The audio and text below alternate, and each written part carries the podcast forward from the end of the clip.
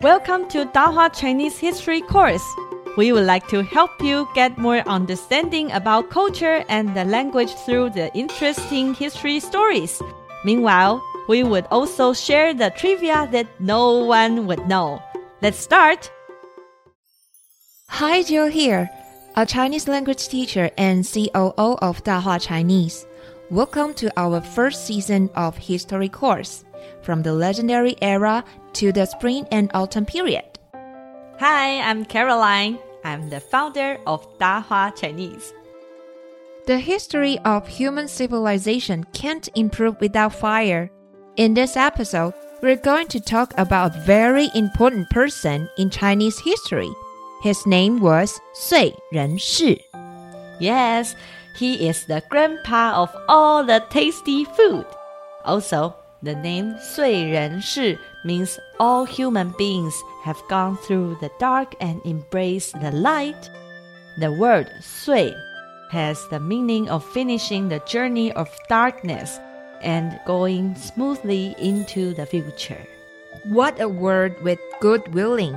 So, there are some Chinese words that look, sound, or mean similar to the word sui, like 隧道 means the tunnel, and 深邃 deep and profound, or 顺遂 to conduct something smoothly. All right, let's talk about the vocabulary that you hear in this story. The first one, 发明,发明 means to invent. The second one, 火,火 means fire. The third one, 聪明,聪明 means smart. Let's put them into the sentence. The first one, 爱迪生发明电灯.爱迪生发明电灯.爱迪生 is Edison, who invented the light bulb. The second one, 燧人氏教人用火.燧人氏教人用火 which means 燧人氏 told people how to use fire. 教 means to teach. 用 means to use. 用火 of course means to use fire.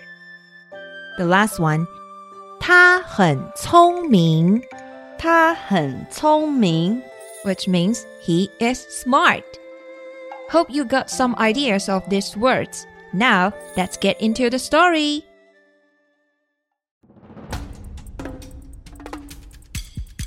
was there fire during the Paleolithic Age? Though people used rough stone tools to hunt for the necessities of life hundreds of thousands years ago, they ate uncooked foods such as raw animal meat or raw plant roots or leaves. People became ill easily as a result of eating raw food, and their lives were cut short. Wasn't there any fire at that time? In fact, people could frequently see fire in nature. There were numerous pool caused by various natural phenomena, such as lightning striking trees or dry forests absorbing the heat of sunlight in extremely dry conditions. People, on the other hand, were unfamiliar with fire. Pool. Instead, they saw it as a monster and thought pool was an unknown, dangerous thing. They avoided pool at all costs.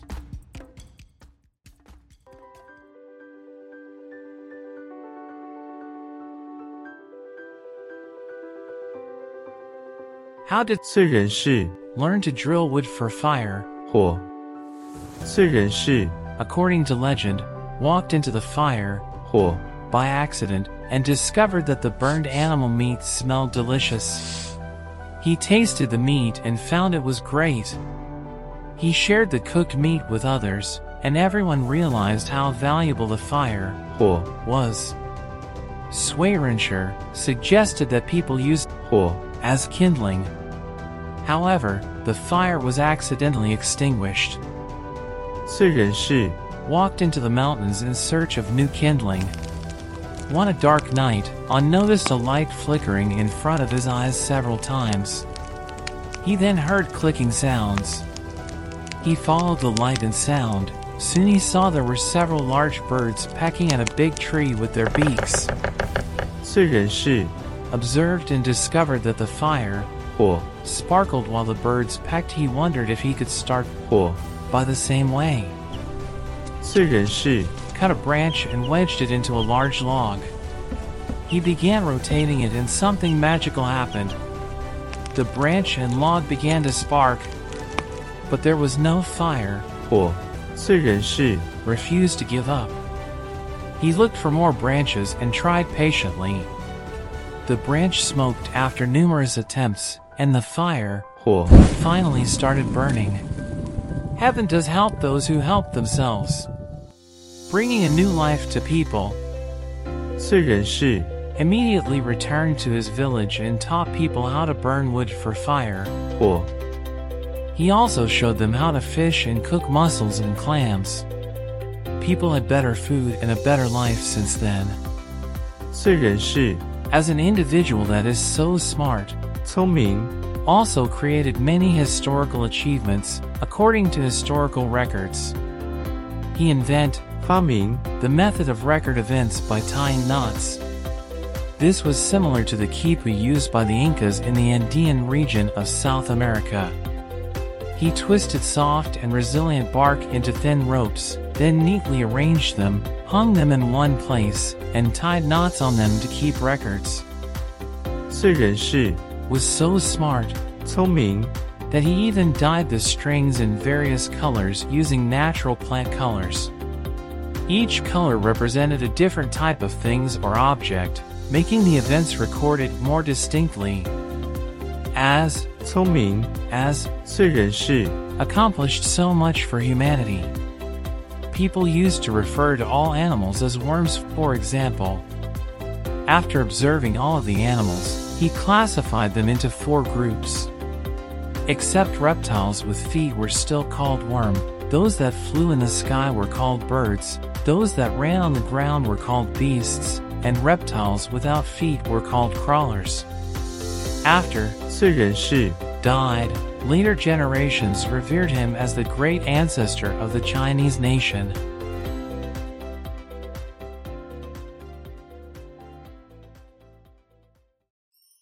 I didn't know that 燧人氏 was related to so many things that we have now.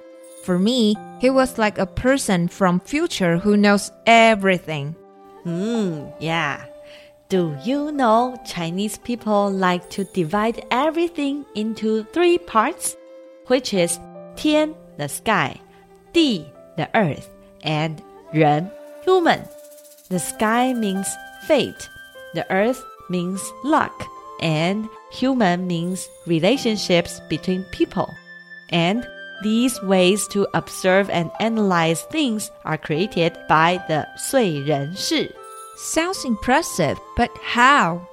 Like if you want to conduct a project, fate might bring you to have the idea, and you might get something lucky that gives you the opportunity to learn the skill that helps the project. And you need to try your best on managing the relationships between people to help you. Sounds like we only need to manage relationships. When you have the idea, you need to be brave enough to start.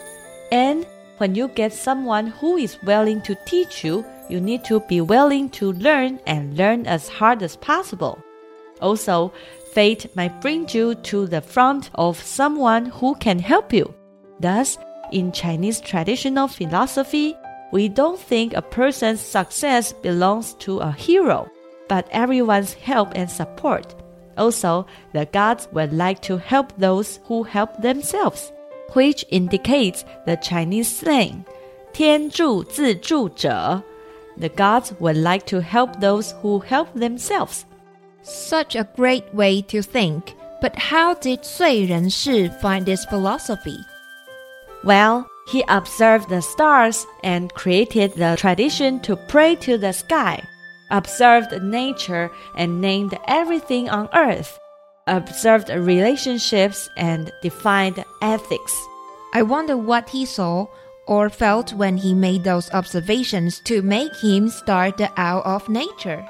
燧人氏 not only discovered the way to gain the 火 the fire, also known as using knots to record things. Some people define it as one of the origins of the Chinese word. We can find it in Chinese number words as well. Wow, he was so busy. I feel that he must be a master of time management. Uh, in addition, he created a stage beside the campfire and started to tell the descendants of his tribe stories or experiences. That's why people think he created the teacher career. Last time we mentioned the Fu Xi Shi. What other Shi should we mention? Mm, there are much more Shi in ancient Chinese mythology. They represent some creation or invention of tribes by the leader of a tribe or the tribe themselves. We are not going to talk about everyone because there are too many. However, one person who is very worth to introduce is You Chao Shi, which means the one who tells people to build their own house. So before that, people didn't live in a house? Well, they probably live in a cave, I guess. I see. And there's even a real estate agency in Taiwan called their name as You Chao Shi. I bet their English name can't translate the real meaning of You Chao Shi. Mm, of course not. And we are going to talk about the last one of the Shi in the next episode that found the herbal medicine. Okay, thank you so much for joining us. We will see you at the next one. 拜拜拜。